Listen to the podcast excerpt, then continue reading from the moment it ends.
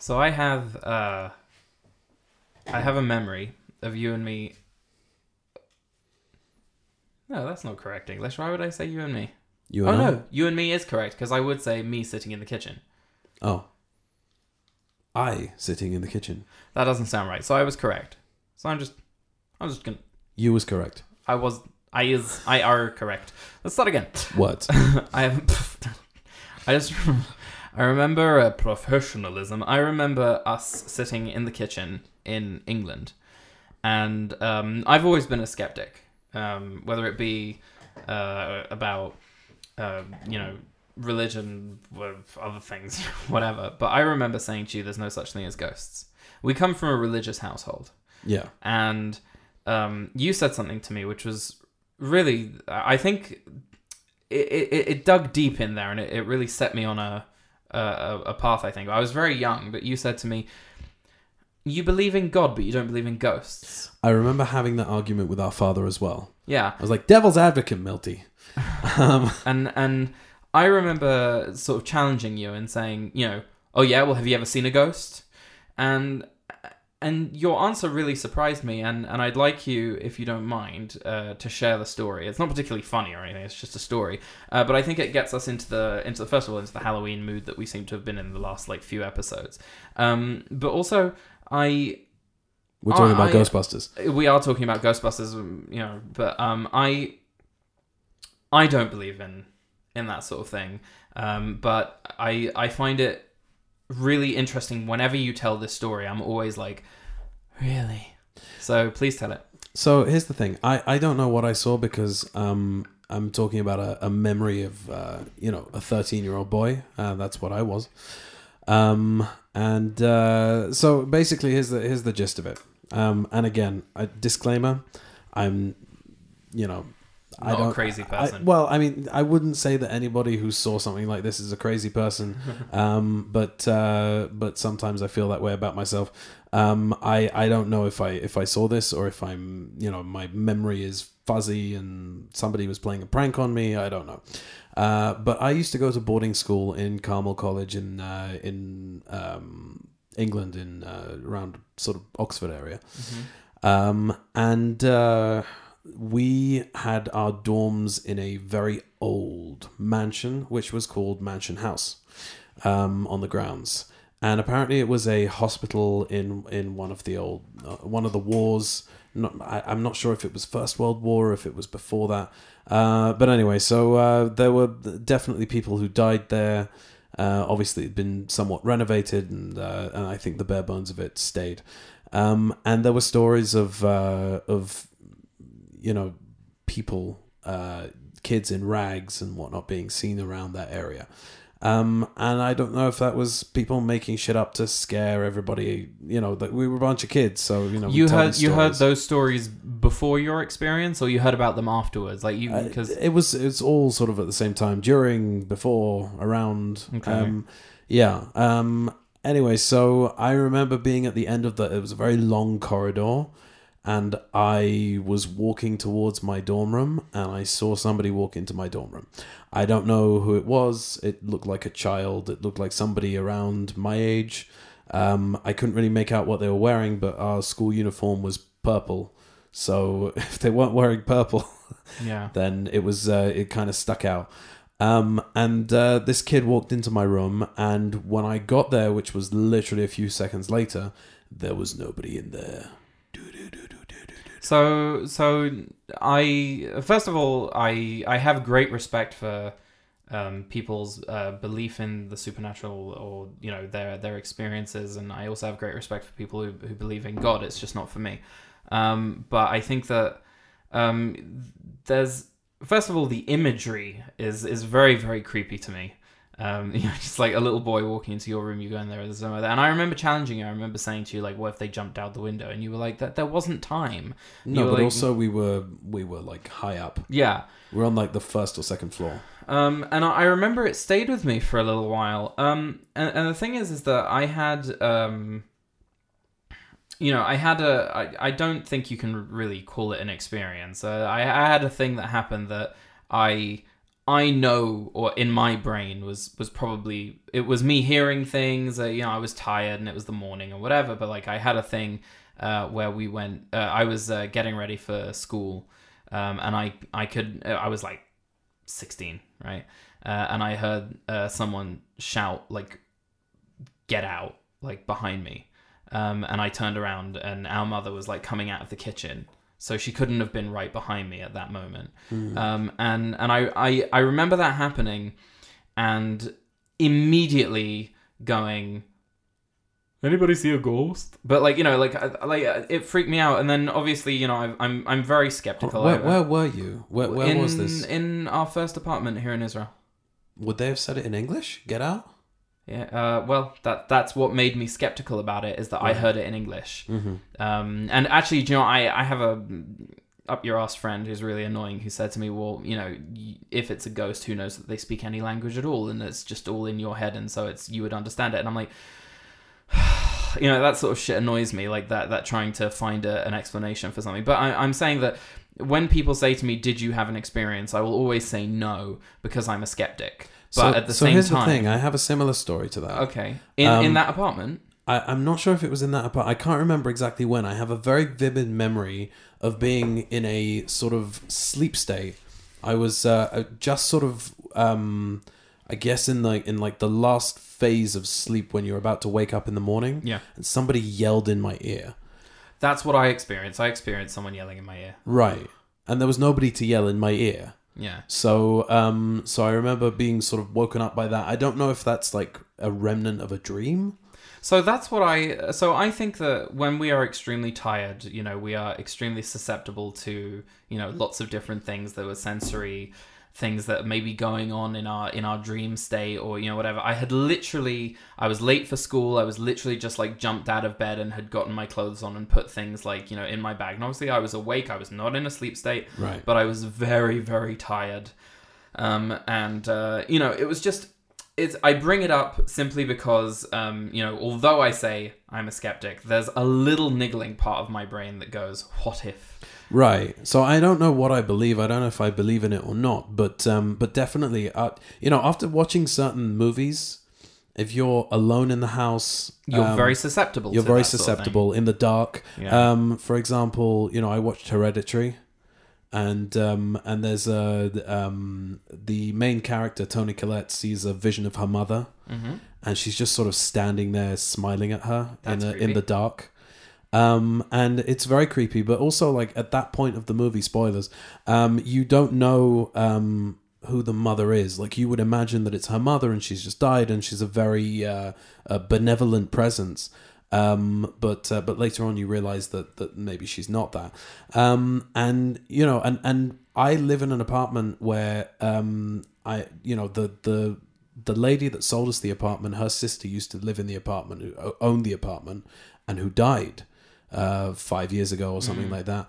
And um, and I don't know if she died in the apartment or not, and that's always kind of creeped me out because we, you know, it, it's uh, so after watching movies like Hereditary and then going to bed, um, you know, you're sort of checking checking behind you in the shower or in the in the bathroom mirror and you know you, you don't know if maybe you see a shape or something. There's definitely like my my son um when he when he didn't want to go to sleep he's got a rocking chair in his room and he would plant his foot from the bed he'd plant his foot on the rocking chair and r- would rock it so you would see this like silhouette in the dark against the nightlight of the rocking chair just fucking rocking by standing itself there with the look on your face of absolute like, it's happening. right, exactly.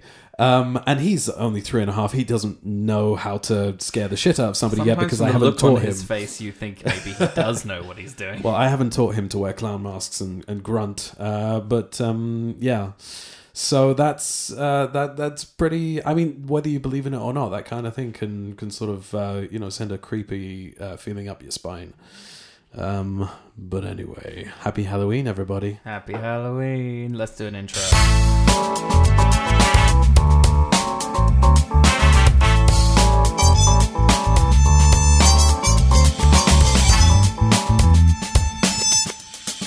What's our seat number? Hello and welcome to What's Our Seat Number, the show where we ask questions like, What is the rabbit's foot? and hopefully do a more admirable job at answering that question than that film does. Hey! Mm-hmm. I am Simon Gross. and I am Johnny Gross. What are you, Johnny? I'm a filmmaker. And I am a 3D artist. I did not know that. Evidently, from the last couple of episodes.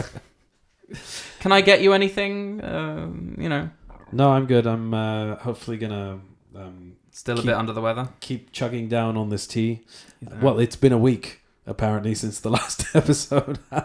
Shh, you're ruining the magic. Oh, I'm, I'm behind ruining the, scenes. illusion. Um, yeah, the Graham Norton show is filmed on Friday nights. Fantastic. Um, right. So, So, last what movie are we talking about today? last episode we talked about uh, Ghostbusters, Uh huh. and uh, we dipped in a little bit into Ghostbusters 2 and Ghostbusters Answer the Call. But each time that we talked about it, we said put a pin in it, put a pin in it, put a pin in it. Which, Um, depending on how closely you're following our podcast, is probably going to get annoying for you at some point. Yep. Uh, but so are most of the things coming out of our mouths. Um, anyway, uh, I wanted to ask you a couple of questions about today's episode because uh, you're still not feeling well. um, do you have a tagline game for Ghostbusters 2? No. Okay. and uh, do we want to do a context flashback for Ghostbusters 2? Hey, do you want me? Do you want me to just like uh, grab the taglines from uh, from last week's episode and chuck Ghostbusters two in there? no. Yeah, yeah. Okay. How about this? so, the supernatural spectacular. Have a nice end of the world. Death is no way to make a living. We're back. The Supernatural Spectacular. That's the one. No, it's we're back. Oh, I could never have guessed that. Fantastic. Tagline games down. Tagline game down. Um, today we are talking about Ghostbusters 2 and Answer the Call. Um, and uh, th- there's a bit of controversy uh, with Ghostbusters 2 um, in that a lot of fans don't really like it. Which is just something that for me is quite unfathomable. Un- Complete- fa- fathomable. That's Fathom- a, such a fucking difficult words.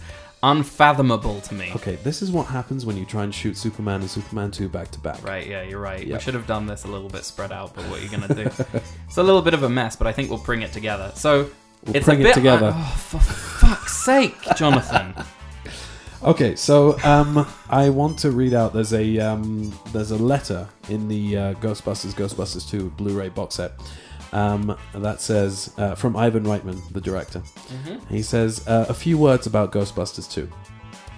Though it ended up doing very well, it was the subject of a fair amount of criticism when it first came out. It's certainly not as good as Ghostbusters, sequels ready are, especially when the original breaks so much new ground, but please take a fresh look at it. I think you'll be surprised at how charming and funny it is. I just think that's a nice little uh, little bit there because um, in the extras, Ivan Reitman and Dan Aykroyd talk about Ghostbusters 2 and how there's a lot of like great moments in there, and uh, and it's a lot better than uh, than people seem to give it credit for. And I have to agree because I I, I don't know if I if anybody um, remembers last week's episode, but I did mention that Ghostbusters 2 was uh, the movie I saw before the original Ghostbusters. Um, and I grew up watching Ghostbusters 2 over and over and over and over and over and over and over again. And uh, I love it to pieces. I just think it's uh, it's a brilliant. And I saw it in, in this viewing uh, today and yesterday because I watched it in two parts. Um, but um, I uh, I I think that it's subtle. Again, the comedy is very subtle. Um, there's a deepening of the relationship between Peter and Dana. There's a deepening of the relationship between all four of them. Um, and uh, there's also a nice relationship between Louis and um, and Janine in there. I just think it's uh, it's it's very character centric as well as Yeah. being big and, and bombastic, which uh, which it certainly is. There's definitely an element of bigger, better, more more budget. Um, but uh, but I think it's uh, it's it's a great sequel, and I don't understand the hate for it. I actually love both of these movies quite equally. Like I, I will always want to go for the first Ghostbusters, but there's something that I just I can't I can't understand it. And I, I really hope if if any of you are listening and you've seen these movies and you love the first one, you don't like the second one, or even if you do like the second one but you can understand why people don't like it, whatever, I would really love it if you were to just get onto our Facebook group and just just tell us why. Yeah, tell us because why. have I, don't understand no- it, I don't and I really want to understand it. And this time when I watched it, I really, really tried. I really I tried, tried. to hate it. Not about I tried to hate it. I just tried to see the other side of it. right. And I, like I said in the last episode, I'm I'm watching it with blinders on. It's really really difficult for me to critic or, or, or to not like it.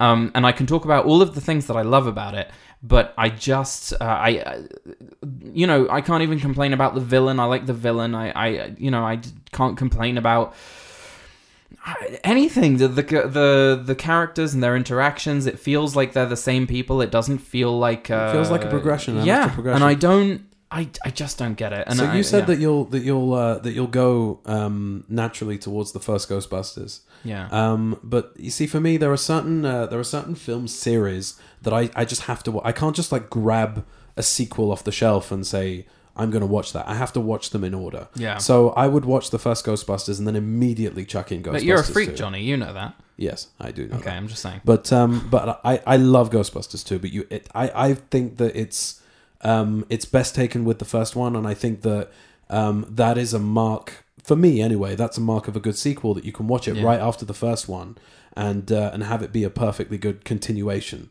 um, and enjoy it just as much. So yeah, I think it's uh, I, I just can't get enough of either of these movies. I really, really like them, uh, and there's a lot to talk about. Uh, you know, with this movie, with uh, you know, just uh, story wise and its progression, and you know how similar the movies are, yet they're so different in tone. I Right. feel, um, and also you know, there's lots to say about the VFX and, and whatever. Um, but would you like to start with um, there, there's a there's a thing that we were toying with that we didn't do in the last episode, but I really want to sort of do it today. Okay. is uh, is the uh, the most quotable line award. Um, There's a series of awards there, if I remember I, I see them and I'm going to go through them, but I wanted to start with the most quotable line.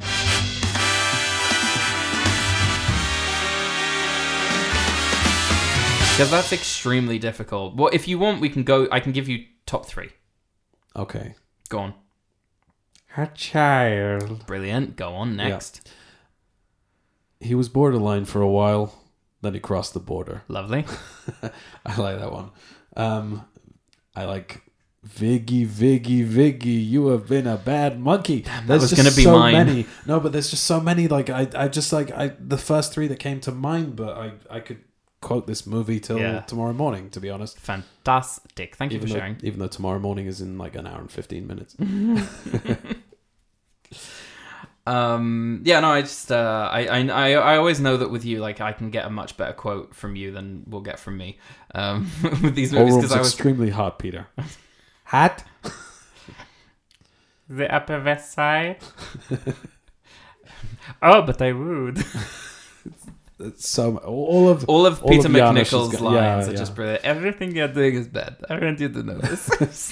Yes, but uh, can you do something? Say, no, I can't do something. Do I have a bad breath or something?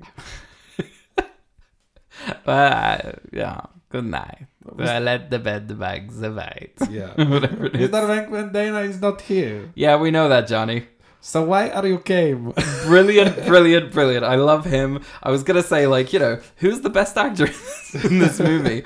Um, you know, that's another award, best actor award. Uh, do you want to give it to Peter MacNicol?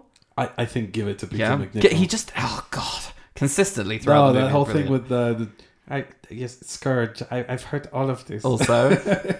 my, one of my favorite lines of his is actually I, I I quoted this to you earlier, but it was something that you've quoted to me before, and I've always sort of gone, "Meh," but like just the whole And let me tell you something here. There are many parts to being the mother of a living God. good So we Um, can get a worst actor. uh, apartment, car, worst worst car. actor award. worst actor award. Can we can we say instead of worst actor, least memorable?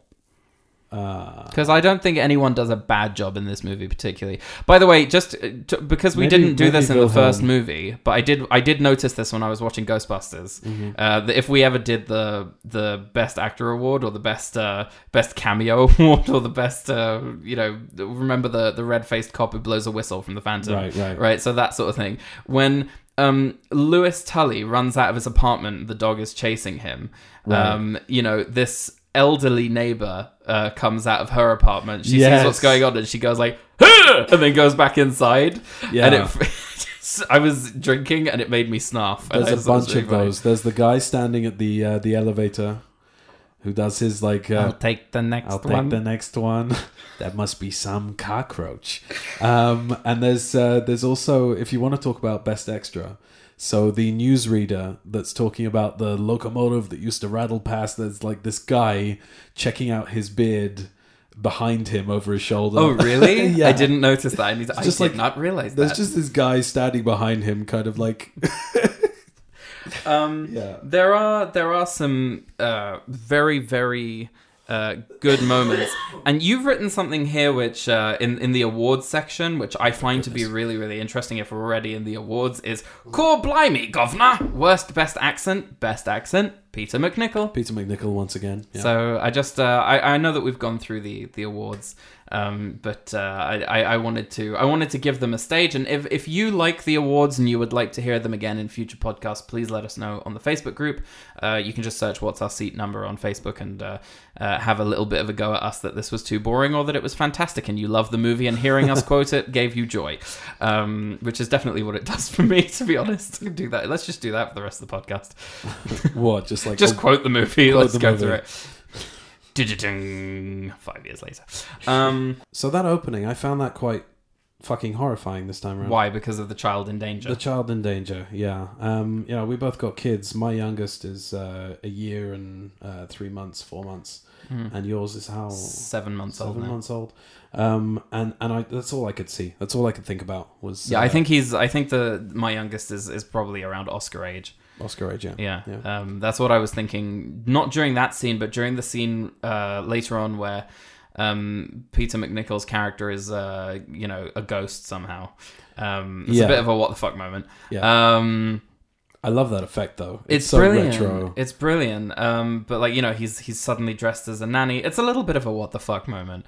Um, but Yeah. it's it's also it's also very effective and quite scary. And the fact that he the scariest thing is that Oscar, who is a baby who doesn't look like he can stand Yeah, his age, is standing on the edge of this ledge. On, on the side of the building and that freaks me out like that this time it made me go god someone get him down from there like you know it's like very uh, that was a, that was scary for me but so the opening was very um, sort of harrowing for you yeah. to watch Also, like you mentioned that that uh, um, that scene on the uh, on the roof of the apartment building or on the ledge. mm-hmm. Um, but also, um, you know, Louis um, and uh, and Dana are kind of like putting Oscar on the bed to go to sleep. Mm-hmm. And I was just thinking, if you leave a baby on the bed like that without any uh, any kind of sort of border, anything to like stop it from Mm-hmm. it's gonna roll off, he's gonna roll right off and pff, yeah yeah. So that kind of freaked me out as well, but for different reasons. so basically you were watching this through the eyes of social services So through the eyes of a parent, yes. um, yeah. Uh, I I found that um I found that a lot of this movie I, I and a lot of movies that I watch now are, are definitely through the lens of of being a parent and you know what I you know Yeah. children being in danger. But because because a lot of the danger in in Ghostbusters is is very um there's a lot of cartoon danger. And this is also something I want to talk about when we talk about uh, answer the call uh, the female centric uh, sort of reimagining or reboot or you know whatever you want to call it um Definitely a re something. it's a re something. Um, the, the their their approach to to danger is is quite different from the established tropes of Ghostbusters one and two, which is something that I definitely noticed. Um, so yeah, so I, I I wanted to ask you if there's um anything in this movie uh, that just doesn't work for you because I I have a lot of trouble with this. Like I, I feel like everything works for me, and I know that that's a very boring thing to say. Like even even things that I want to say don't work for me. Like you know the the slime that makes this thing that makes his words. Even the slime that makes things uh, dance or move or come to life. But that's the whole concept. it's the whole It. concept. I will take it. Right. Yeah. So is there anything in the movie that doesn't work for you? So only because I've seen some of the uh, behind the scenes stuff on YouTube and whatnot, but uh, certain um, aspects of the way Vigo is realized, um, sort of as a floating head in the painting with the river of slime behind him. Um, I saw a YouTube video of uh, Wilhelm von Homburg. So they they they cre- they recreated the uh, the painting, Mm. um, and uh, you know with with him in it, kind of thing, and he was just gonna sort of stand there and talk Yeah. as he is as he is in that pose in the painting. yeah, I also saw some uh, behind the scenes of him like standing in front of it on like a, a soundstage or a Right. green screen, a blue screen or something. And that would have been great, but kind of static. Yeah. Uh, what they finally came up with was uh, he's a floating head with the uh, with the river slime behind it, um, and he's for the for the finale as well. He's kind of confined to that, um, and it's a little bit abstract for me. I don't know. Uh, it's kind of he's you know it, I don't know. It, it's, So it works for me, but uh, what for I would have done is I would have had him sitting on a throne uh, that is inside that is inside that setting of the because if you look at the river of blood, it's not necessary uh, the river of slime. I mean, uh, in the painting, it doesn't really look like the subway behind it. It kind of looks like a like a illustrious sort of um, hall. right. Um, With a pink uh, lagoon. Yeah, exactly. So I kind of think like that he could have been sitting in a uh, a throne or something. But that's just like that was a thought that I had. Like, how would I have done this today with the you know effects mastery that I have today? Yeah. Right. Um, but I think also his uh, his speech is um, is I've always found it a little bit odd. Actually, I don't, I don't think this is just from the last viewing, um, but it's mainly because uh, He's dubbed. He's dubbed by Max von Sydow, and the dub isn't particularly Successful. successful. Mainly probably because uh, Wilhelm is not a great actor, or Yeah. wasn't a great actor. I think he's dead now. Um, I don't want to step on the toes of. Uh, do you want to? Do you want to visit Trivia Corner then? If, Sure. Uh, if we're uh, if we're Go already for it, doing go this. for it. Uh, so uh, Trivia Corner. Welcome to Trivia Corner, Halloween version. That was brilliant. Put some like reverb on that, and you got like I'm brilliant. Anyway, um, but uh, yeah. So just an interesting fact. Uh, before I don't know if I'm going to step on the toes of anything that you've got written there, but apparently, uh, Mr. Wilhelm von Germansbergenfin uh, sort of um, walked out when of the premiere when he realised that he'd been dubbed. That is what I got written here. I think I'm going to let you do the trivia, and you'll let me do the VFX, and then we No, just I won't like step on each other's shit. That, that's fine. I, I think that he's he's a very striking character. He's a good villain, but uh, he could have been used a little bit more. Basically, that's that's how I felt. But what do you feel about him walking out when he realised that his voice wasn't being used? Hilarious. what? No, I'm. I, the reason I'm asking you is because th- there's a there's a thing that I've seen where they don't tell someone that they've been uh, recast or that they've been dubbed, and you know, like why would they not tell him that and have him go to the premiere and then find out like that? Like it feels like a faux pas almost. Surprise! It's it's. I think it's rude. I think it's you know bad bad etiquette, bad no dating, bad etiquette. Um, So trivia corner. trivia corner. Um, another piece of trivia is that um, apparently Peter MacNicol, who starred with Meryl Streep in uh, Sophie's Choice, apparently he got his accent for Janosz from her. How? Her accent for Sophie. Oh, interesting. Yeah, That's gonna forever color the way that I see that. Okay, interesting. yeah. So uh, What else you got? What else have I got here? Um, okay. Okay. Trivia corner's rather sort of like dark and, and sort of cobwebby today. Is that the It's bit- Halloween bit loose. aesthetic? Yeah. that- I'm like a little bit scared in here. It's a little bit you know cramped, and I'm also seeing things crawling out of the shadows, and you know it was a little bit creepy. okay. Uh, Bill Murray said in an April 2021 interview, hey, that's this year. That wasn't so long ago. That he and the other cast members signed on to this film based on a script they didn't use. Says Murray, Ghostbusters 2 ended up not being the story they wrote. They got us in the sequel under false pretenses. Harold had this great idea, but by the time we got to shooting it, I showed up on set and went, What the hell is this? What is this thing? But we were already shooting it, so we had to figure out how to make it work. Does he say what the idea originally was? No. Well, then what's the point in that? I'm I'm curious now. Maybe it was a direct sequel to uh, to the whole Gozer thing. I have one more trivia corner. I'm interested.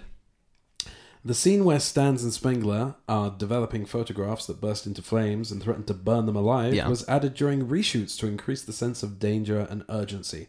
After assembling an early edit, Ivan Reitman saw that he had been focusing so much on the Venkman Barrett relationship that he was neglecting the thrills. The tunnel scene with the Phantom Heads is another added sequence. Wow. Okay, so I didn't know that about the tunnel sequence, but I did know that about the uh, uh, the burning pictures, which by the way is is really really uh, creepy. I think. Yeah, Um, it's pretty creepy. Um, also, how the uh, you see the the the lock. Yeah, lock the itself. lock locks itself. Did you notice that um, Ray says, "What are we gonna do? Shove our heads in the toilet?" When So um, they realize that the door is locked, and Ray goes, "Why is this locked? Why is this locked?" I swear, I watched it like a few Why is this times. closed? He says, "Why is this closed?" And then um, Egon is pulling him back, and he's like, "Get back, get back, get it, get it, you know, get away from it, get away from it." He's like, "What do you want us to do? Put our head in the toilet because there's a toilet in the corner." Um, and I've never noticed that before, Hmm. and it just like it just made me go, "What did he just say?" And I like had to replay it a few times. That's there is a says. precedent for that actually, because both of them in this movie have big hair. hmm protect the protect the, first beehive. thi- the first thing that would go on fire. so, uh, thank you for your uh, for your trivia corner um, contributions. Uh, that was Very good. That was very good. But I was thinking that it's interesting because um, another another thing here that's written here is that um, because of the success of the real Ghostbusters, they had to soften uh, things in Yeah. Ghostbusters too. Like for example, they they uh, they nixed uh, Ray and Peter smoking and things like that. yeah, Um, but then you have things like the like the tunnel scene with the heads. yeah Um, that's not very family friendly at all. It's pretty horrifying. I mean, I remember being shit scared of that when I was little.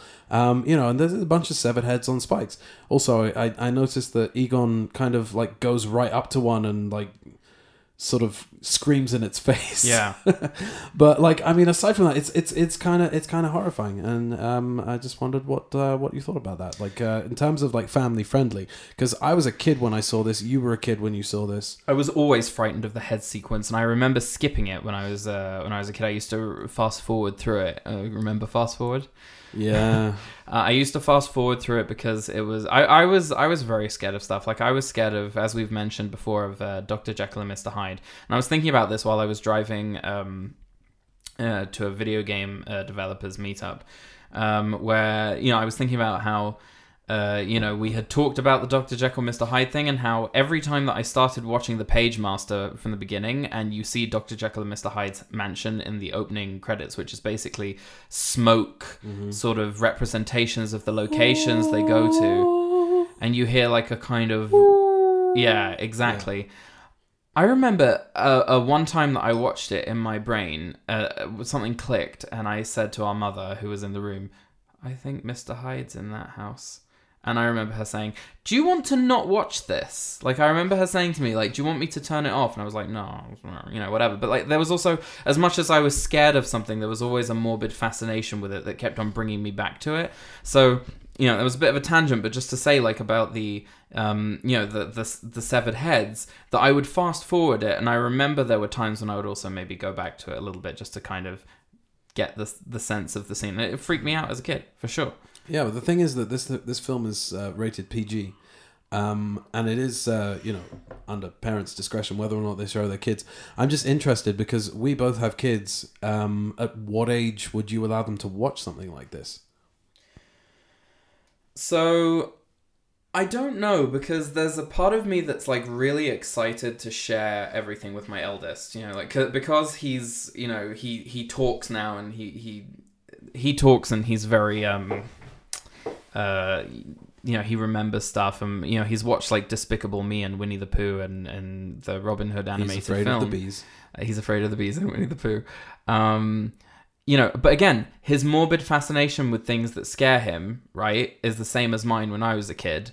Uh, when we read Winnie the Pooh, he always makes me read the bit with the bees in it, which I think is very interesting to me.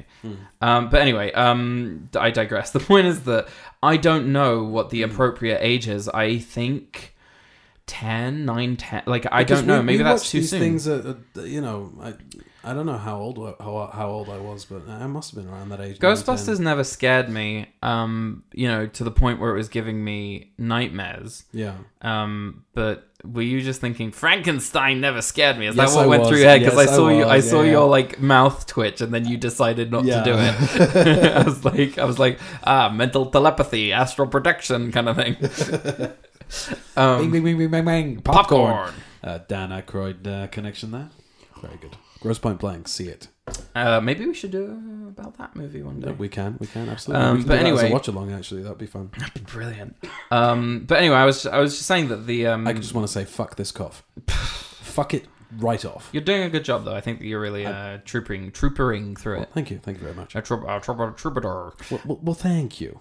Anyway, the thank you, thank you so much. Oh, hello, miss. Um, so I think that I think that the um, the question of when a kid is ready to watch it is kind of dependent on the kid, and I, I would like to sort of see how he progresses and how he shows me that he reacts to things. Um, based on what I think now, like not before he's ten, and maybe even after. Like I, I don't know yeah. but it- it's a great question. I think it again it has to be it has to be based on him and his Yeah. the way that he progresses. I mean, I, I saw these things without uh, any sort of parental guidance, and um, I don't know, scared me at the time, but I, I kind of like the fact that I was scared by Yeah. it. Can I change my answer though? Because I've just sort of thought of something that might sort of have a bearing on whether or not I make it through another day. Mhm. Um, uh, whenever Shosh says it's okay Oh, for yes, him to course. watch the film, course, is when he's yeah. going to watch that sort of film. Of I will have no say in it, and I will obviously talk to her first before doing it. yeah. I think we made it out of that one okay. Right. Would you like to take a trip to uh, my VFX attic? Join me in the VFX attic. Where else can you see VFX in an attic other than VFX attic? Yeah. Yeah. Thing is, this is not a Halloween thing. It's always going to be a creepy attic. Oh, fantastic. Yeah. And this is because of this is because of me. I'm creepy. Sure, Fantastic. if you want that to be a thing. VFX Attic today is going to be split into two parts. Uh, I'm going to talk about Ghostbusters Answer the Call in a little bit, but I wanted to start with uh, VFX supervisor um, for Ghostbusters 2 is Dennis Muren. Um, Dennis Muren is a big, um, yeah. big guy in ILM. big guy in ILM. They changed uh, VFX houses for the second movie because apparently they weren't pleased with the results uh, they got in the first one. Um, and uh, according to um, Muren, the they, got a lot more visual effects shots than they initially thought they were going to get. Like it was originally agreed that it would be one thing, and that was like 180 something, which nowadays doesn't sound like a lot in the time frame that they had, which was not um you know very long. Uh, but once again, the ghosts were animatronic or people in suits uh, that were then enhanced by visual effects such as glows and glowing eyes. Um, what I'm about to tell you is uh, I want to give credit where credit is due. This is something that I learned from. Uh, also articles and things that I read on the subject um, in my research, but the first time that I came across this was the uh, uh, YouTube channel um, Corridor Crew, who talk a lot about VFX. They have a series called VFX Artists React, um, and they talk a lot about movies and uh, and how things are done. They talk about this particular scene um, where the Scaleri brothers in the courtroom um, come out. Uh, so uh, what they did in the in the case of these two was uh, they were uh, I believe that they were men in suits. Um, you know, sitting in electric chairs, and they did that whole blue screen thing. And what they did was they projected the footage of the two uh, flying ghosts onto Mirrorplex, which is a sort of silver reflective um, surface. Um, and when you manipulate the material, which is quite flexible, um, it would sort of stretch it out and, and you know, like kind of like uh, wh- what they say on Corridor Crew is they take like it's like if you take a, a silver helium balloon and you like uh, mush it around your reflection kind of warps. So when you're watching that scene and the Scaleri brothers are warping and changing and uh, changing size and, and stretching, uh, that's how they did it. They had uh, motion controlled push rods uh, to make uh, you know them uh, bulge and stretch. Uh, It's a very cool scene. yeah, Slimer returns this time. Uh, but with a puppeteer inside an animatronic facial control rig instead of um, you know cables and rods. Um, but his uh, I, I yeah it, it it's the, the same same effects. Um, but there are some interesting uh, advances in uh, computers and what they're able to do. Um, and so, for example, with some of the animatronic puppets, they would record uh, a sort of library of movements um, and store them in a database that they could then edit down to the the movements that that, that worked for them. Uh, so if there was a specific uh, series of movements that the animatronic, um, you know, rig would would do, uh, like a facial expression, they could store that data and then play it back at the touch of a button, uh, which obviously made things a lot easier. And that's actually v- very close to how facial rigs and CG now. You know, you can sort of create a library of, of facial movements and then you can call them back and you know bring them in. Um, and I just thought that that was really cool. Um, so that is the end of visual effects attic for Ghostbusters 2. VFX Attic. What's your uh, favorite ghost in this one? That's a really hard one because I really, really like uh, the taxi driver. The taxi driver Is in the first one? I think it's in the first one. Yeah, yeah, yeah, yeah. Because Oh no, you're right. You're right. So I like the taxi driver in the first one. I wish you'd asked me that last episode. okay. so the Um, taxi driver in the first one. Um, Hang on, I, I can think of a second one. Okay. This is hard. See, this is this is something I wanted to talk about because the design of the ghosts in the second movie are actually quite different from the ghosts in the first movie because the the ghosts mostly are very um uh, as we said sort of stylized and cartoony but they used a lot more um real looking people like if you look at the the thing of the Titanic. Titanic and the guy running That through that the park creepy. there's a guy running through the park who is very very sort of person like um, yeah, that kind of upset me this time around because I'm like, he's just running through the park. He's not why are you- terrorizing why are you anybody. upsetting him um but, Like, but what, what, what, are- what are you what are you catching him for? so well he's a ghost Yeah, and then Bill Murray does a kind of bye Bye-bye, and and, then, it gets cut Yeah. too soon not quite sure. what that is. um but but yeah so it's a great question Uh, i think that i think that my favorite ghost for this movie is probably uh Janosz um it, as as a you know as a specter flying through the sky just because of how creepy it is and the music that's playing in the background his arm stretches Yeah. and he sort of carries oscar off and the the thing is is that what really scares me about that scene I, red a, eyes? it's a little bit yeah it's the red eyes Mm. how they glow and it's just unexpected because we've seen um you know peter MacNicol's character as as rather comic relief and and very funny and as we did at the beginning of the episode rather indulgently quote every single Right. line um that he's that he does in the movie this is a really stark turnaround and and and i'm able to kind of come up with my own sort of lore on what happened there is that you know Vigo gave him you know the power to corporeal or, or incorporeally astral project himself and take the form of whatever he wants and the fact that that is maybe his choice is really quite Yeah. disturbing um But also, there's that creepy moment during the blackout where his eyes light up. also yeah yeah, Yeah, that's an image that stuck with me Yeah, for sure childhood. Um, I think the nanny thing like really sticks with me a lot. Um, but but the the thing is, is that it's so hard for me to choose a ghost because there aren't really any of those stylized ones apart from the uh, the ghost that sort of pokes its head under the archway in that or, or between whatever. So it that is. was that was going to be mine. The one that goes. yeah, yeah. I was gonna say. Um, Just because I love the noise it makes, um, but uh, It's the only- it's the I only like one, The thinner, the thinner Scaleri brother is like uh, is I, I like Yeah. that one a lot. I guess you could say that they've got a good design, but I'm always I think was distracted also by. one of the holographic stickers I had was I think of of uh, the Scaleri brothers as well. Oh, do you know what? We we forgot to talk about this, but in the context uh, Yeah. section of the last episode, I forgot to talk about it. Was uh, the um, uh, neutrino wand toy that we had that would project Yeah. um, the Right. um, it would make the sound of the of the stream. I it think. didn't really. No? It went Ah, right. Yeah. Okay. So in my made a head, very very annoying in noise. my head, it, it it was the as a kid, it was the sound. so you'd have of to the turn thing. off all the lights and it would project an image on the wall. It had Slimer, and you had a button on it that could make the the faces move. So it had Yeah. Slimer, it had um, Gozer in its female form, and uh, the marshmallow. the Man. Marshmallow Man, yeah. and I I only remembered that for I it, I've not thought about it in Where is it? I, it's gone. it's gone. Did they sell it? The uh, Either at the car boot sale Or or it broke. away. You know, these things aren't made to last for thirty years. Some of them actually are, like actually like sorry, disaster strikes. it's like there's a broken bum, broken table, broken eye. I don't know what's going on anymore. Yeah. Um. Yeah, so I I think that some of those uh, toys from the from the eighties and nineties really do stick around quite a lot. Like they they are built to last. Yeah, but I, I don't know. Maybe it was sold in the car boot sale. might have been I, sold. I feel like I I really should have put my foot down on a lot of that stuff that was sold. Um, Oh, I just I remember the the Peter Venkman that you uh, that you pressed a button and his Yeah, hair went his up and his went up and eyes his popped eyes out popped and his yeah. mouth opened. Um, that was uh, that was a really cool toy, and I don't know where that where that You went. you know that you can probably get those all on eBay now, like Yeah, but that's not the point. I want the ones that, that you had that had, that have yeah. your scratches on them. exactly.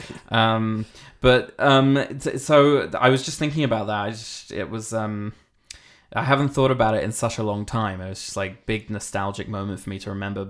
Um, I used to like my my uh, eldest uh, goes to sleep with you know toys uh, you know that light up and play music, and one of them has like a uh, you know stars that sort of you can project onto the ceiling.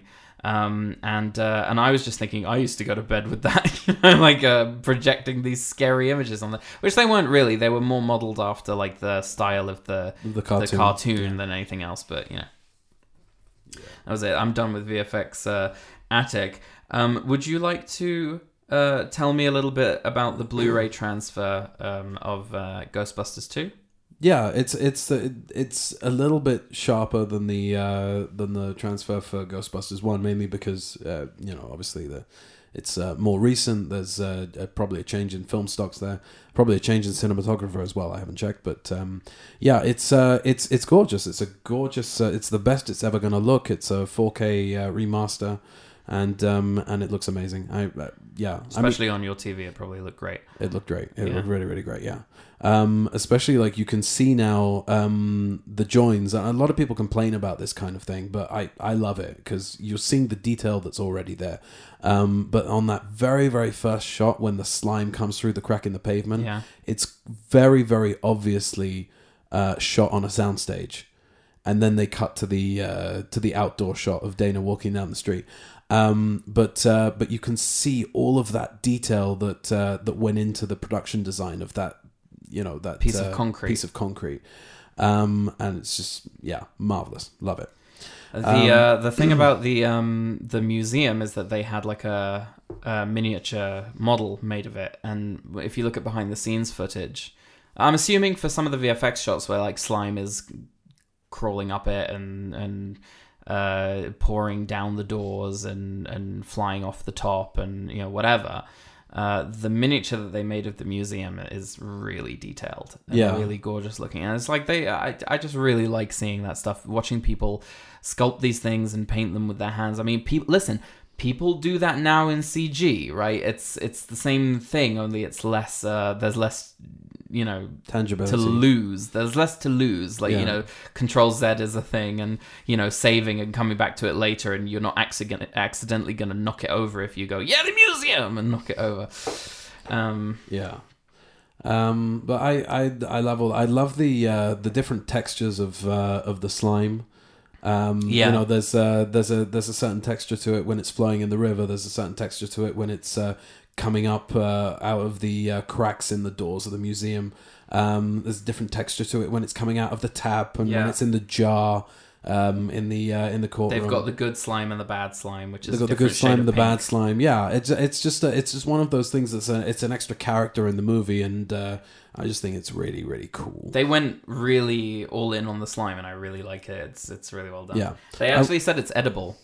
Ew, really? They, they said it won't taste of anything, but you could eat it. And I was like, I was reading that line. I was like, why would you want to? But then I realized that they had um, Egon, uh, you know, Harold Ramis, who, who was, um, you know, covered in it from head to all. All three of them were.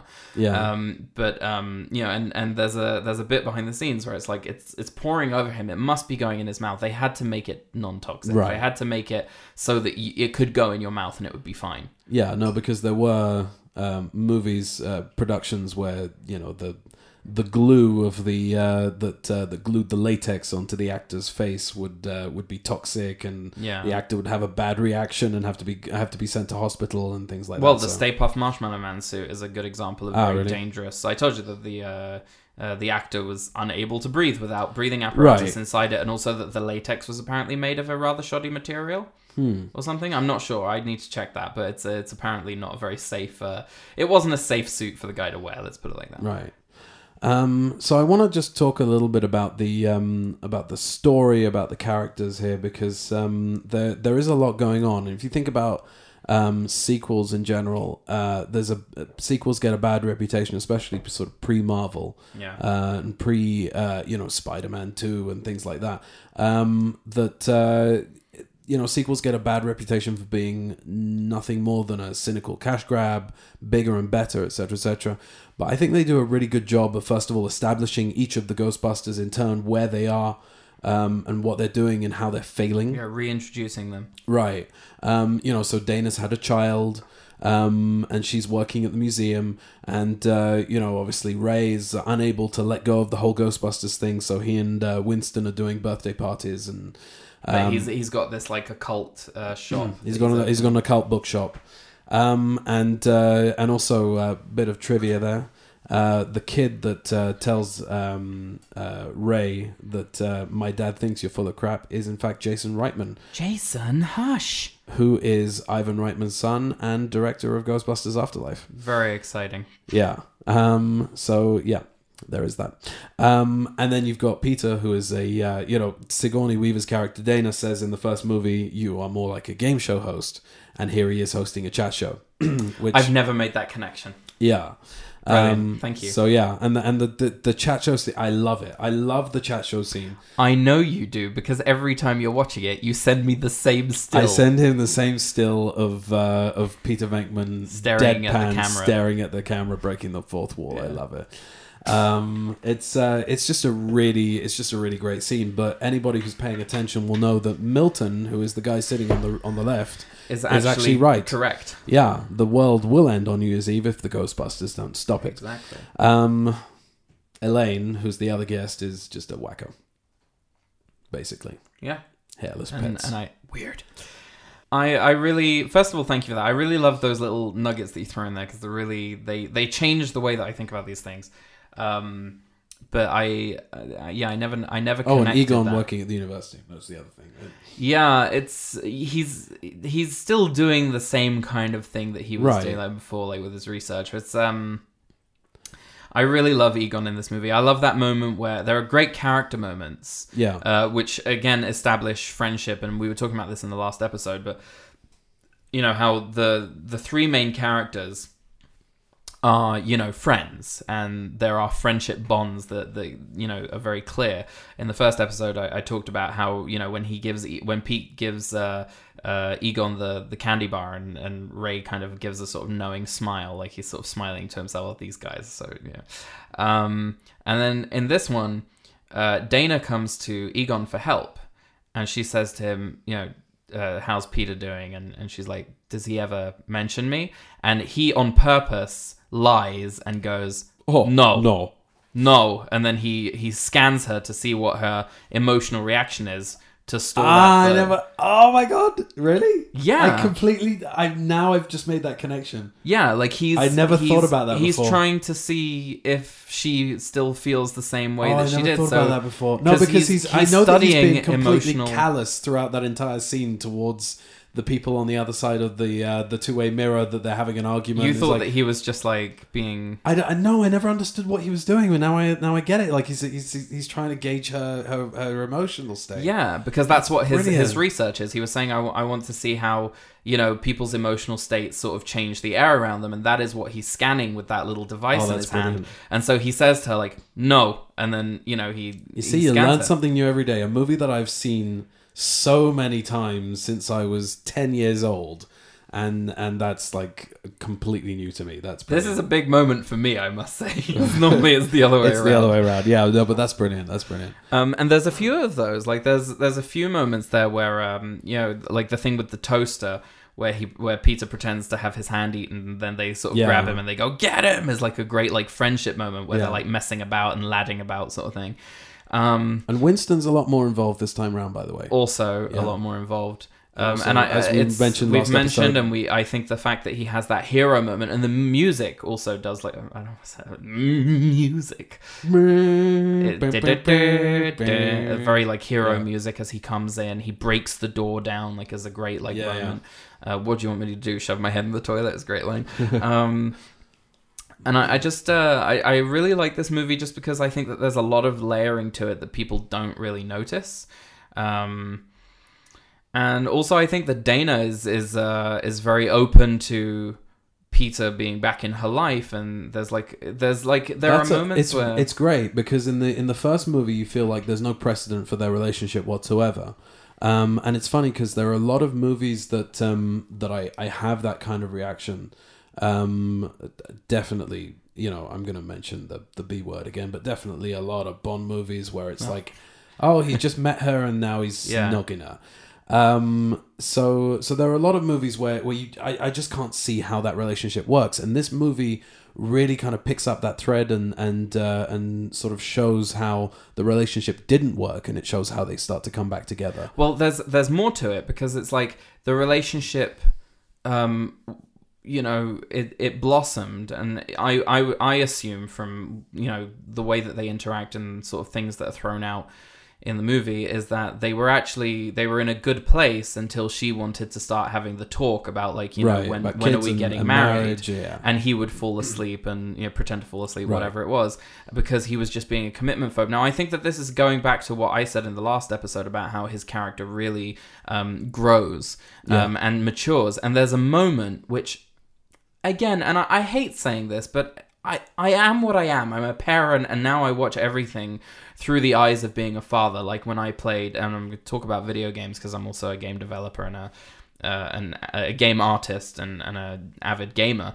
Um, but in the God of War game that came out in 2018, which is a father son centric, um, you know, game where it takes a character who has had all of his previous games be about his violence and, and anger and rage and how he's trying to teach his son about not doing that and and you seeing these character moments where he's Very evolving road to position. yeah it's very much that and it's also uh what's the movie with leonardo dicaprio where he's um attacked by a bear Revenant. Yeah. so yeah, so it's very that as well. And um, there's a there's a moment where Venkman is you know he says you want to play with a big kid, and he goes, I should have been your father. I mean. I could have been.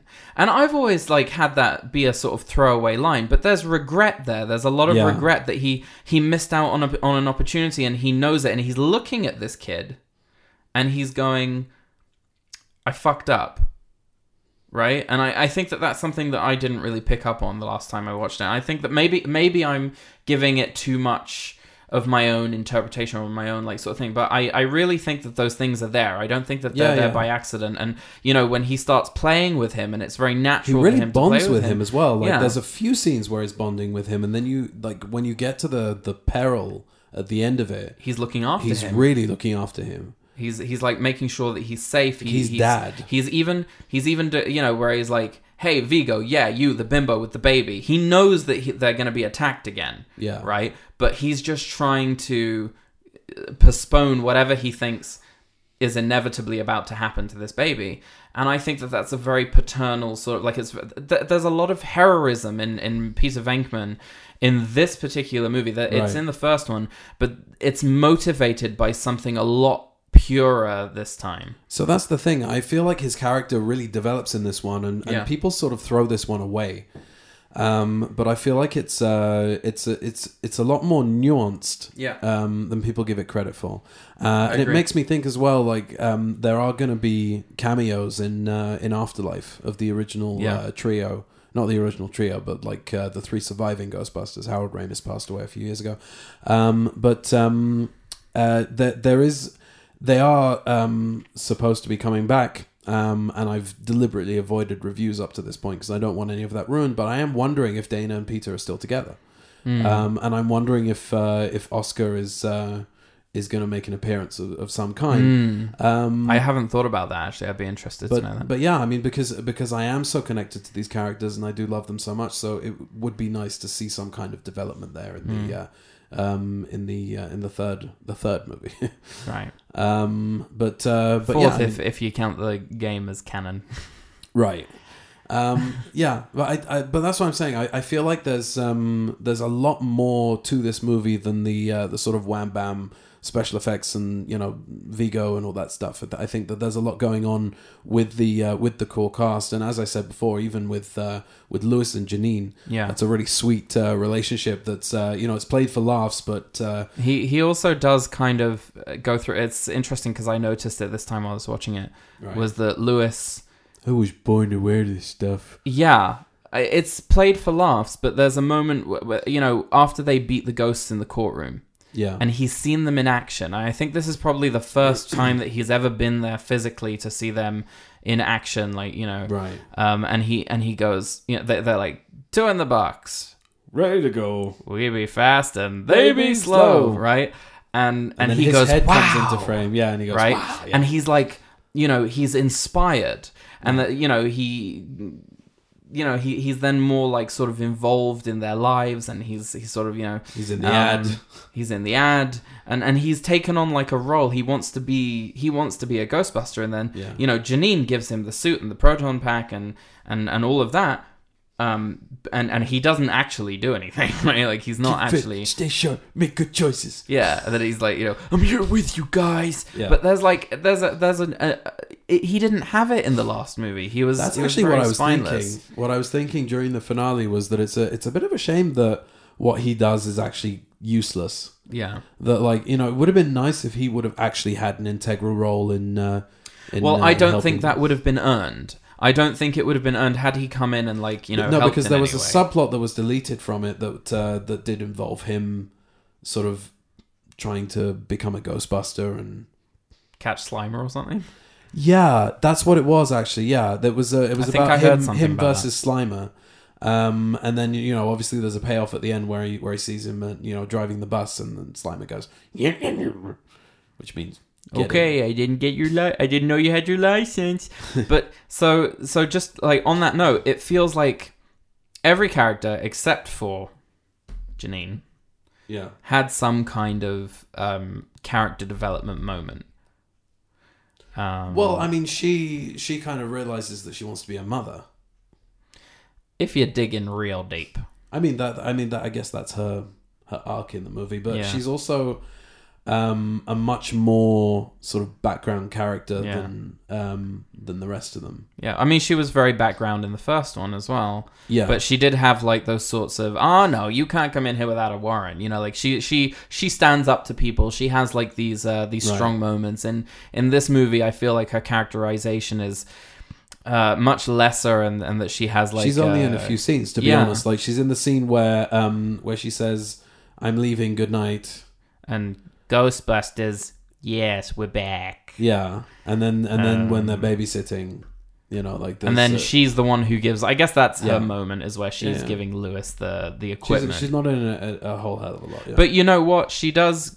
Uh, this it's not a good thing, but she is sort of like pushing him to be more, right which is, I suppose, a, a thing that she, you know we can mention. yeah Um, but I really would uh, like to move from uh, Ghostbusters two to Ghostbusters Afterlife okay because I do have I do have a lot of thoughts on this movie. Um, uh, preface it with saying this is actually the first time I've seen it. yeah I, this I is- refuse to go and see it in the cinema. Um, and I I don't have a good reason why not. I just wasn't interested.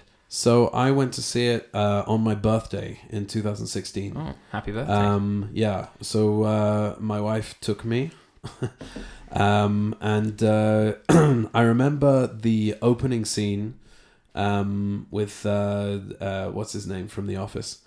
Um, you know the The skinny guy- guy, Yeah, the skinny guy. the skinny guy. Um, and then it goes. "Nee, nee, nee, nee, nee, nee." Oh, oh, oh, oh, oh, Yeah, so it's doing like the the music. yeah. So the the song kicks in, and I wasn't expecting the song to kick in. Um, and it opens like every other Ghostbusters movie. Right. Um, so I was kind of sold at that point. Um, and I remember enjoying it. I enjoyed it, but I, I did notice it for what it was, which was um, that kind of mumbling improv style comedy of the uh, Judd Apatow ilk Yeah. um, that uh, that it is sort of like mixed in with a you know randomly with a Ghostbusters movie, um, and also the other thing was during in the middle of the movie during the concert sequence the uh, lights came up, in the cinema that I was in. Oh, lovely. So I'll always remember that. Don't know why that happened, but uh, anyway, they went down again. Lack of professionalism. Yeah, That's what it was. Um, but anyway, yeah. So I, I've seen it a few times, um, and I enjoy it. I don't have the. Uh, I mean, I wanted to talk a little bit about uh, about toxic fandom Okay. uh, because um, this movie um, inspired a lot of hatred online uh, when it uh, when it was first announced. Not even when it came out, not even when people saw it, but before people had seen a single frame of it that uh, that four women were being cast in the roles. Um, and I've got my own take on this, uh, really, in terms of like what why that didn't necessarily work and, and why it doesn't matter at the same time. Um, you know, that it's got nothing to do with the fact that they're four women. Uh, it's to do with the script. It's to do with the execution. Um, it's to do with the fact that there's no reason for them to be women. That they're recasting stock characters because there are four Ghostbusters in the original two movies, so they have to have four female Ghostbusters in the new movie. Which I think Afterlife is kind of rectifying in a way because there's no um, filling in of stock characters in that movie. They're all just kind of They just know, are. characters. Yeah, you've got kids, you've got Paul Rudd, you've got um, Carrie Coon, you know, and you and you've got the uh, the surviving members of the Ghostbusters who are you know, and Sigourney Weaver and Annie Potts probably who are gonna you know cameo. Um, but uh, but yeah, there's none of that kind of stock recasting of roles in the same way that they did with Ocean's Eight as well Yeah. um, you know, it's just a, it's just a way. It's kind of like, um, you know, it's a focus group um, movie basically. It's uh, Sony Pictures saying, "Let's be diverse." Yeah. Um, so I don't have a problem with that as long as it's um, justified for the, uh, you know, for the for the characterization and the story of the movie. Um, so uh, so yeah, so I mean, I I enjoyed it for what it was, but um, uh, and I also think that in a way the the amount of of vitriol that was spat out from um, from fans of the franchise uh, before the movie came out kind of gave me that um, that kind of lowered expectation from the get go. So when I went in there, I wasn't expecting to enjoy myself. Yeah. Um, so yeah, I it's, I I think it's first of all great that you brought up toxic fandom because I I also feel that anyone who feels strongly enough to uh, about anything to uh, you know show any any violence or death threats you know like when The Last of Us 2 came out um, and the um, sorry I just slid the soda across the table to Johnny. Soda. So the, the in The Last of Us uh, 2 uh, without spoiling anything there are some uh, major um, character moments and um, you know deaths and whatnot. And death threats and hate speech and a lot of those things were thrown at the very very very talented actors and and and and team uh, crew who worked on that game.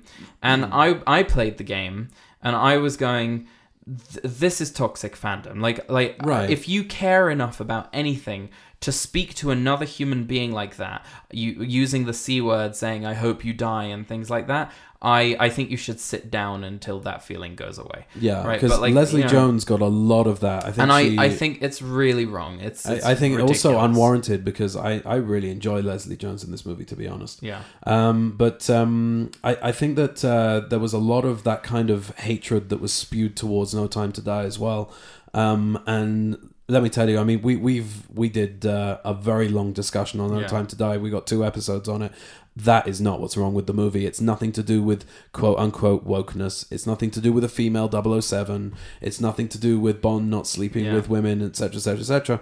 It's it's to do with the script. It's to do with the direction of Yeah. the uh, of the of the franchise that uh, that you know they decided to go in.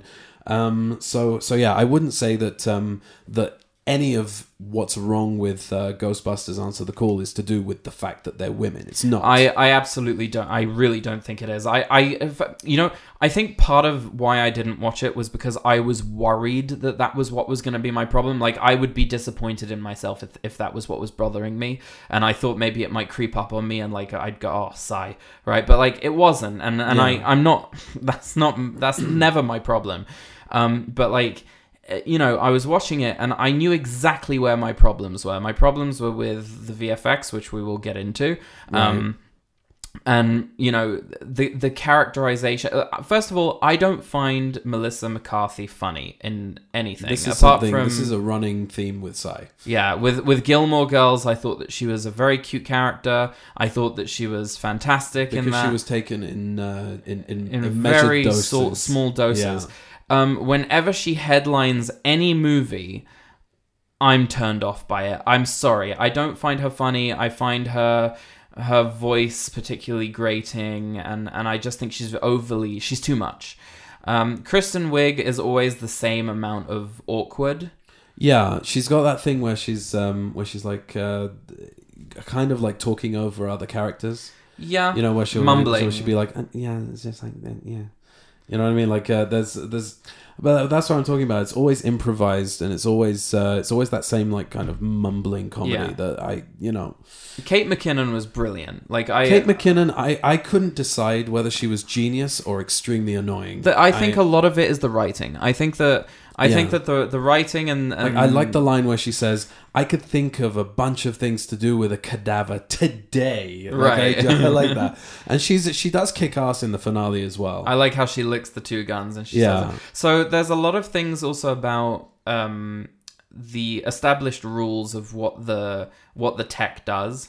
Yeah. Um, in Ghostbusters, so the proton pack and the and the neutrona wands are there to, um, you know, they they loop around the ghosts and they they are a confinement beam. They say it in the first movie. I want a confinement stream from you, Venkman. Right Right. um, and they they use them so that they can you know they have no way to touch the ghosts and grab them this is the way to do it and they use it as a tool to bring the ghosts towards the trap so that Right. the trap will suck but they're them in. also like nuclear streams, so they can uh, they can sort of point them into the whatever portal it is, and yeah and kind of- destroy it It's it's scientific m- gobbledygook where Right. they kind of like you know reverse the polarity of the neutron flow. yeah yeah there's there's obvi- i'm not saying that any of it makes sense but i'm saying that there is Right. an established rules of what the tech does and They what can it's be used, used, for as weapons, though. Right. Is what I'm saying. They can punch holes in things. But in in this one, it it seems like, and I'd love for anyone to let us know, uh, you know, on the on the group, uh, to the Facebook group, let us know if uh, if I'm wrong about this. But it seems like this, uh,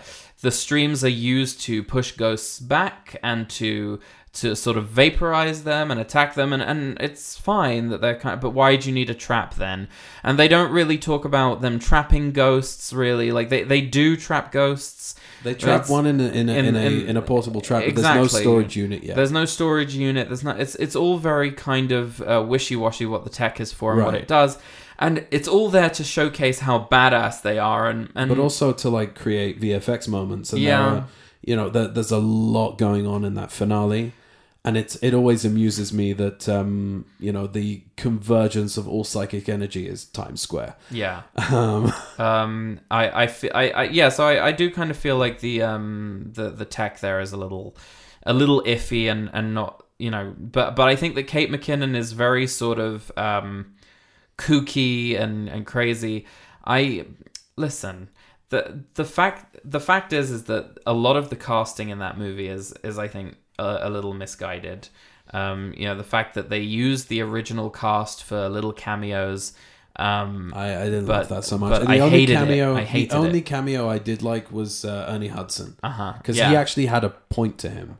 yeah. being uh, being Leslie Jones's character's uncle, uh, who provides the hearse. Listen, I'm. I know that you said that you like Leslie Jones in this movie, but I, th- I, I still, th- I think that the casting is fine, but that she's, she's just, she's a little too much, and the fart jokes, and there's Yeah. too many fart jokes in this movie. And, and this is what we were talking about was the subtlety of the first two movies. Yeah. how it's mostly looks and throwaway lines and things like that, and this is very kind of um like even the thing where where Kristen Wiig and and and Melissa McCarthy kind of talk over each other it's like they both say let's go. Oh sorry you wanted to say let's go.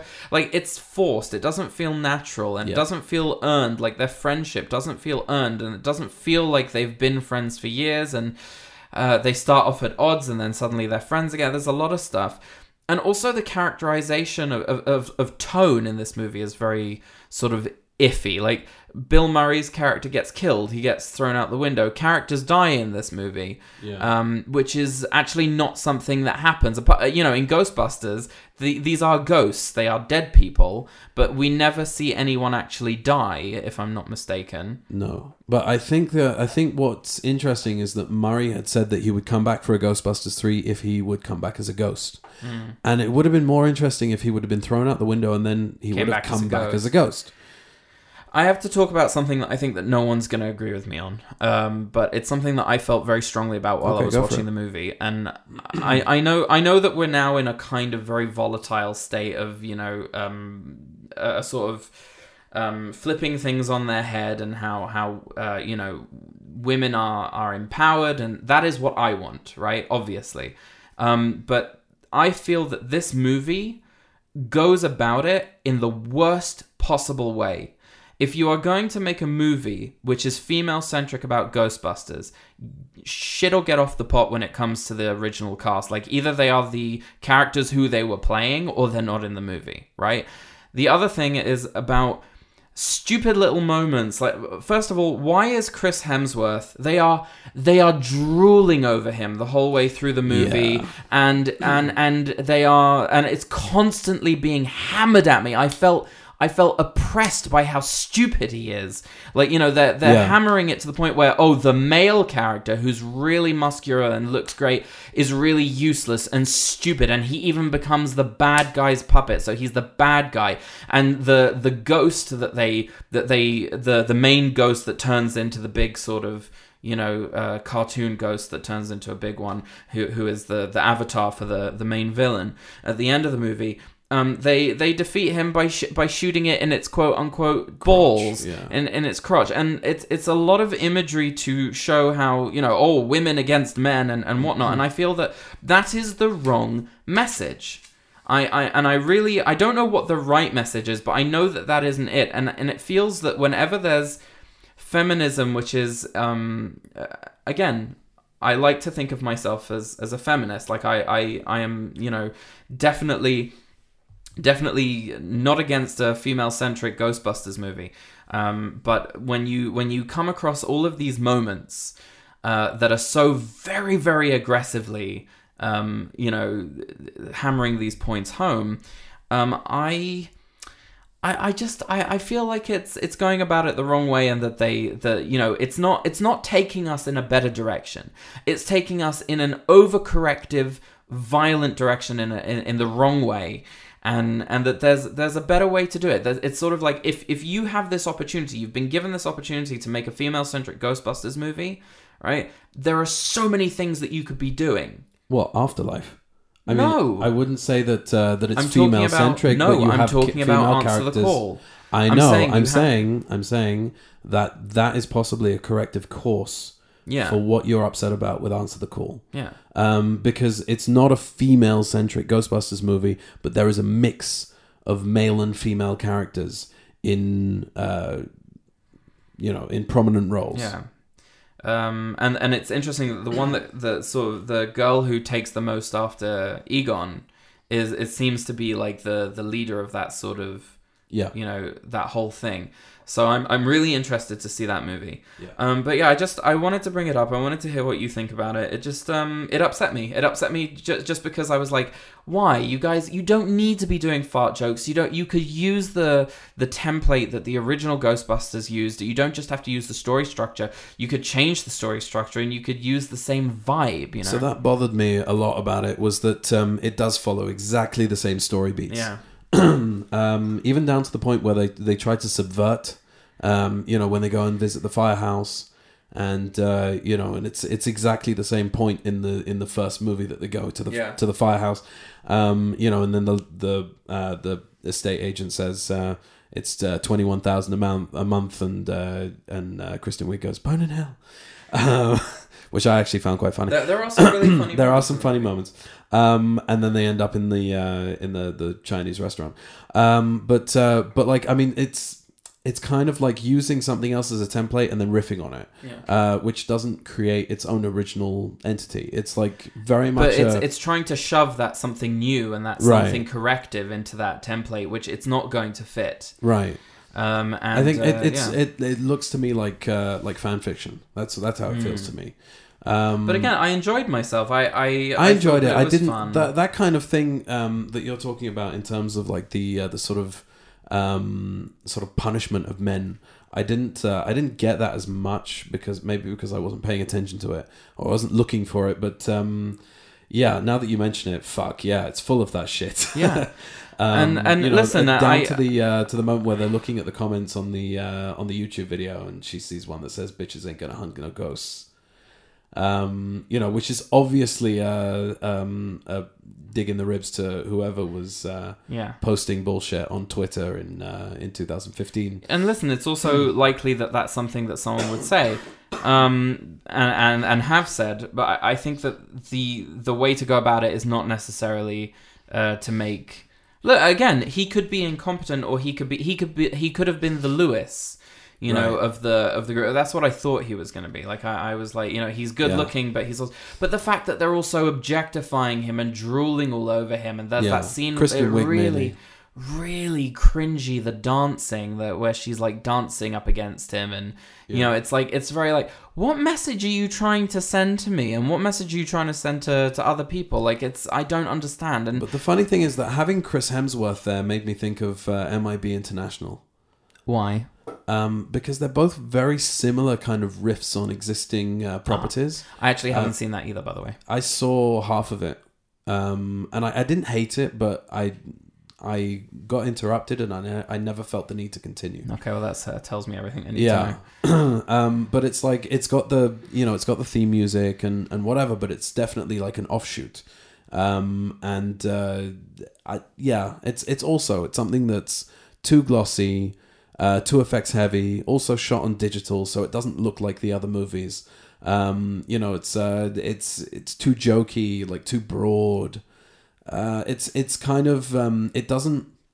What I want from a sequel or a reboot is something that can capture the spirit of uh, of what's come before, even if it's completely different. Um, you know, so uh, those movies didn't do it for me, and also it reminds me of Bill and Ted Face the Music, which also was. Yeah. very glossy, very special effects heavy, Unnecessary. unnecessary. Um, you know, it's shot on digital as well. Again, I, I have a big problem with that because um, because to me, if you're going to shoot uh, a movie on digital, it's going to have a very very different look to the to the previous movies in the Yeah. franchise. Um, I had a similar reaction also to Rambo Last, Bro- Last Blood. Uh, that even though I, I quite enjoyed that movie, uh, it still had a very very different look. So you don't feel like you're watching a continuation of what went before. i feel like you and christopher nolan would really get on on this because you're you're just like I think I'd have- get on with Christopher Nolan because I think he's a fucking genius. I'd Yeah, probably but- be drooling on his shoes. well first of all not probably you would be but the um Yeah. you know the uh, the just the idea that there are still filmmakers like yourself and and Christopher Nolan and others that who who will definitely only shoot on film if they could. Yeah. Um, you know, um, would you would you mind sort of just uh, joining me up the rickety staircase one more time uh, back to VFX Attic? VFX Attic. Sorry, I have to really oil the hinges on that door. Um, but uh, I wanted to talk about some stuff on that. I, I will keep it brief because we are sort of uh, closing in on on what is probably a very long episode now. Um, no, but- we're, we're no? within our time slot, but yeah. Oh, really? we've got a few minutes left, but I, yeah. I want I wanted to just sort of go over this because I have been uh, uh, talking about the other movies. I thought that it would be good to talk about the VFX in this movie and why a lot of them didn't work for me. The uh, visual effects supervisor is uh, Pete Travers. Um, and uh, most of the effects work in this movie is done digitally. Uh, it's it's all CG. Um, I was watching a I was watching a review of um, actually the other Ghostbusters movies uh, from um, uh, the Angry Video Game Nerd. I've forgotten what his uh, his actual name is. Um, but he he also does like movie reviews. His uh, channel for that is uh, it's uh, his channel is just Cinemassacre. Um, and uh, he gives very uh, he's very childish. I, I don't really like his reviews, but there's something that he said which I thought was really bang on the money. Is that it's very much like the movie adaptation of Scooby Doo, like the way that they represent the ghosts. yeah. Um, and and if you've seen that movie and you've seen this movie, you can immediately know what I'm talking about. Like I, I think that that's just a great um, you know description of it. Um, and and what is a real shame for me is that even when they had a practical puppet on set or an actor in the makeup and in the clothes on set, they replaced it with a CGI double.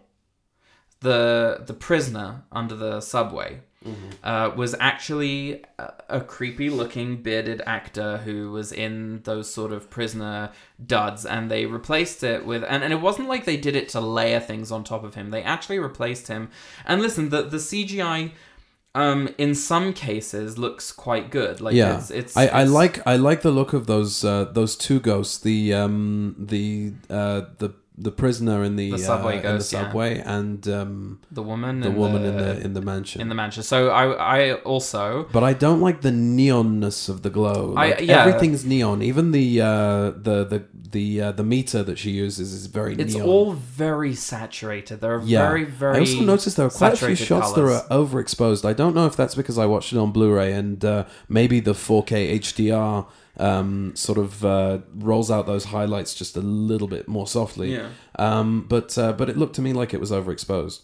Um, and a lot of you know neon, just a lot of it's, like it's very neon-y. It's blocky very, colours. sorry, it's very neon-like, and it's very uh, it's very bright, and and you know, in the case of Slimer, or the Slimer character that they have there, um, you know, he the, they they basically uh, had a puppet version of Slimer on set so that the actor actors could like you know play off against it and, and look in, in in the right direction and whatnot.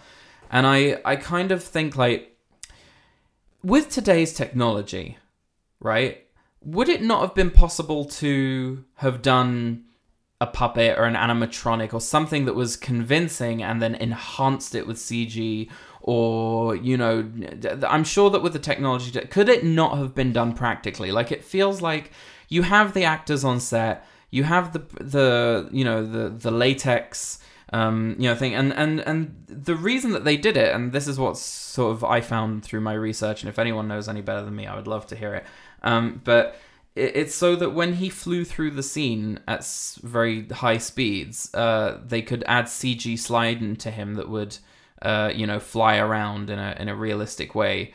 Um, and and and I I felt like well I mean if you move on a on a on a piston rig or something like something that shoots it very quickly a- across the room and ha- you can have you can have practical elements like that that sort of you know sell the scene you can enhance it with VFX and CGI I don't really know why a lot of this stuff couldn't have just been done practically I'm sure It certainly would have been preferable. I, I feel like the uh, the entire finale scene is very busy and and much too excessive. it's it's very it's very CG heavy and it's a Yeah. it's a typical thing nowadays to I have a kind of CG wish- fest yeah, I kind of wish that Slimer hadn't been there as much as he was because he's just so CG. Yeah and and the and the the Mrs Slimer Yeah, it's, the Mrs. it's, Slimer. it's yeah, just very unnecessary and it's almost like who thought that this would be funny yeah. and I just thought it was very strange and and and I also don't understand how all the destruction reverses when everything goes into the bottle. look there are some great destruction simulations and and CGI effects there like that's really cool Yeah. stuff but But why does it all reverse? Why, why is everything completely pristine? know. Uh, there's some there's some shoddy there's some shoddy I, I don't know it looks like green screen when Kristen Wiig is jumping after Yeah, Melissa McCarthy yeah. it looks very sort of like shoddy and, and not well done but Unless they were Again, chuck them all of these into a things- fiery hole. Which, all of all of these things are done by hardworking people who put a lot of effort and time into it so I'm not knocking it and saying that it's you know bad I, I, I mean there's just things that don't work for me the design of the ghosts is uh, not like the designs of the other movies, uh, which is maybe on purpose. But then they have a lot Yeah. of. Then why bring Slimer into it at all if you're not going to like it? It, it, seems like they're very confused, and also the, you brought up the concert and the big sort of like dragon-like, um, gargoyle type ghost Yeah. that they had is also seems very sort of. What what what style are you going for? Is this stylized? Is it is it cartoony? Like it's Yeah. it's a little odd. Um, it, seems a little all over the place, but anyway, I still enjoyed myself, and I was still able to watch it and still say like, you know, this is a good time. Did you um, notice the uh, some of the effects? Um, sort of breaking out of the widescreen bars. No. Okay, that that happens all throughout the movie, and it actually drives me insane because it's like a sort of faux 3D kind of thing. Oh, damn, I didn't even notice that. Yeah, See, next time I will, because now you've said it. yeah. Um, but yeah, like it, it's um. No, they kind of went uh, overboard with that. We can leave the attic now. I just, I just wanted to, I just wanted to voice my opinions on that. I think that Yeah. if you can do something practically, you should do something practically. Um, Right. And I also said this on when we were talking about the when we were doing the Dream Factory. Um, whenever we can do something in camera, we should do it in camera, and the VFX should only be used for things that can't be done in real life. Right. Um, I wanted to talk also about like just before we leave the attic. Uh, I wanted to talk about the the scene where um, in uh, Rowan's basement where you can see all the ghosts trying to claw out of the. That's pretty cool Yeah, effect. it's pretty cool. the The only thing is that it looks kind of like one of those Halloween projection things. Yeah. Um. So when I saw it again, like today, I thought that it was a little bit cheap looking. I thought it would have been Um, really, but cool it's kind of a cool idea. It would have been enhanced if if the uh, um, if it would have been stretching, like you know the uh, in the Frighteners, how you know the the ghost is like pushing against the Yeah. wallpaper on the wall. It would have been really cool if the glass was was stretching as if they're trying to break through some kind of barrier there. Um, and it would have felt a little bit more. Uh, like it was touching the scene, like it was in rooted in the scene a little more. But I, I was definitely thinking that when I was watching Yeah. it, but I didn't think of a projector um, projection. yeah. But, it looked yeah. like they were just all LEDs and and there were images of these ghosts like uh, you know on the LEDs like as if, if as if they were mirrors. But anyway, look at, uh, at the end of the day, I I enjoy the movie for what it is. I wouldn't award it any more than three stars. Um, you know, if out of five. Um, I uh, you know there are certain things that I do like about it. Um, there are certain things within the relationship between uh, between Melissa McCarthy's character and Kristen Wiig's character that I enjoyed. yeah. Um, I like I like uh, Kristen Wiig's character Erin's backstory. Mm-hmm. I like the fact that there is a backstory there. That uh, you know that she when she was a child, uh, the there was an old lady that died um, in the apartment, and she was visited by every night at the foot of her bed uh, for a year, and her parents didn't believe her. So Yeah, that was yeah. her. you know that was her sort of incentive to prove the existence of the paranormal. Um, There should have been more stuff like that. exactly, yeah, More character motivation, more uh, more understanding of who these people are. Because again, it's it's not about the VFX and it's not about the tech and it's not about Yeah. that. It's about the people. But and that's it's what- that- about exactly. what they're what they're trying to do at the end of the day is Right. protect people and and and discover, you know, and and explore the the other side, you know, and and and sort of uh, protect this realm from from those other realms, which is is it's you know it just felt very lacking for me on Yeah. that front. Um, but that's also that's one of the re- the main reasons what we what we said before about why I love Ghostbusters 2 is that surprisingly, when you watch it with a critical eye, uh, you notice that there are a huge amount of uh, of character Character character moments. moments. and a lot of character work in there. Um, and I think that it's uh, it's one of those things that um, I can't remember exactly who said it. Maybe Wes Craven said it. I don't know.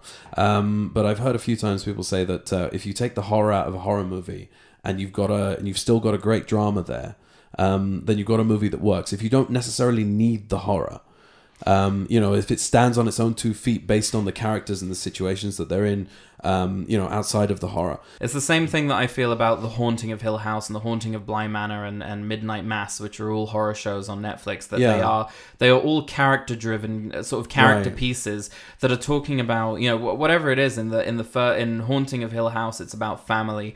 In Haunting of Bly Manor, it's sort of about love and uh, it's all about Unrequited love, and love. unrequited Yeah. love and and and the tragedy of love.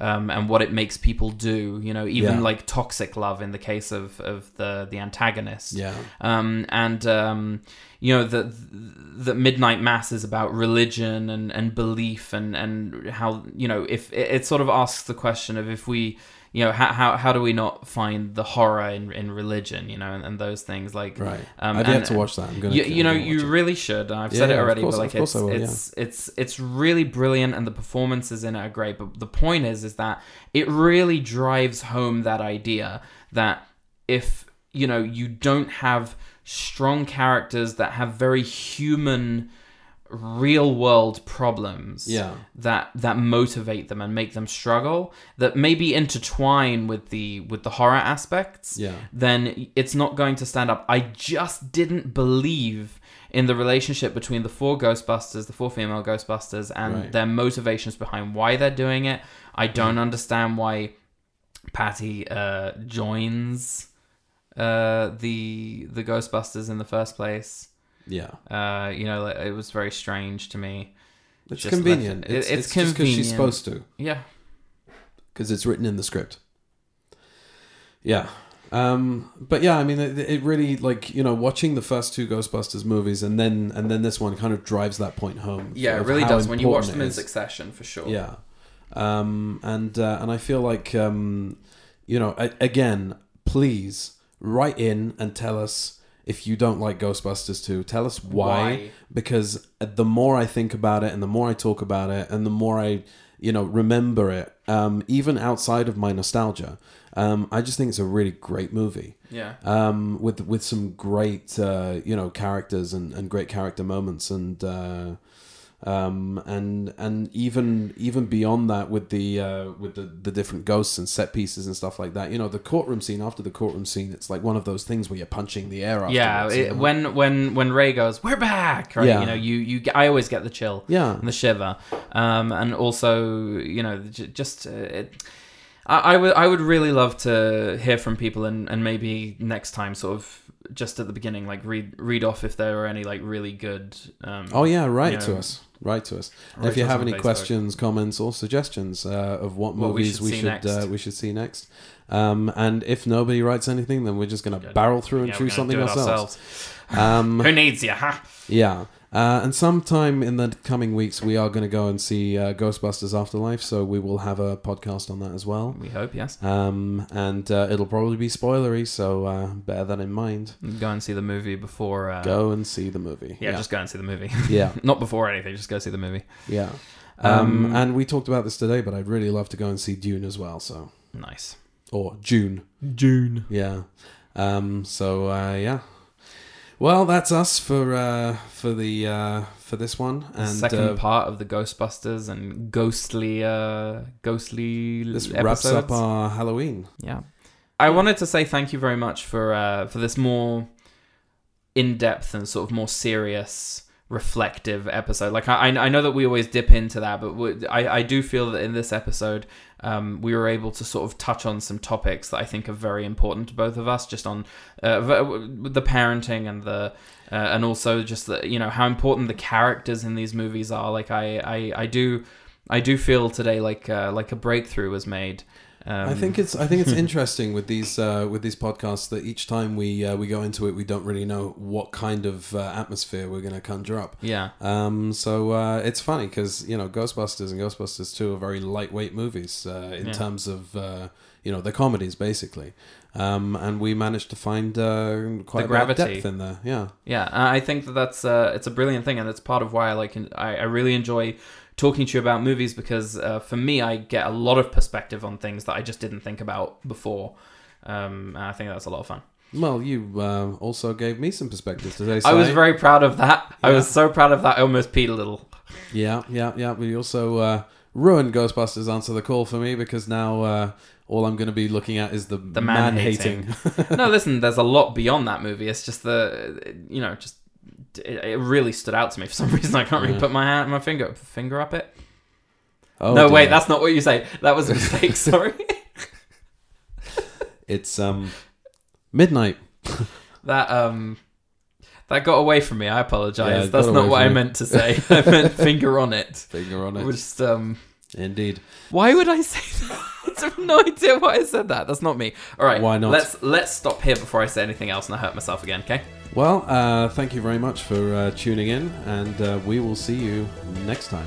Thank you very much. Have a good one. Bye.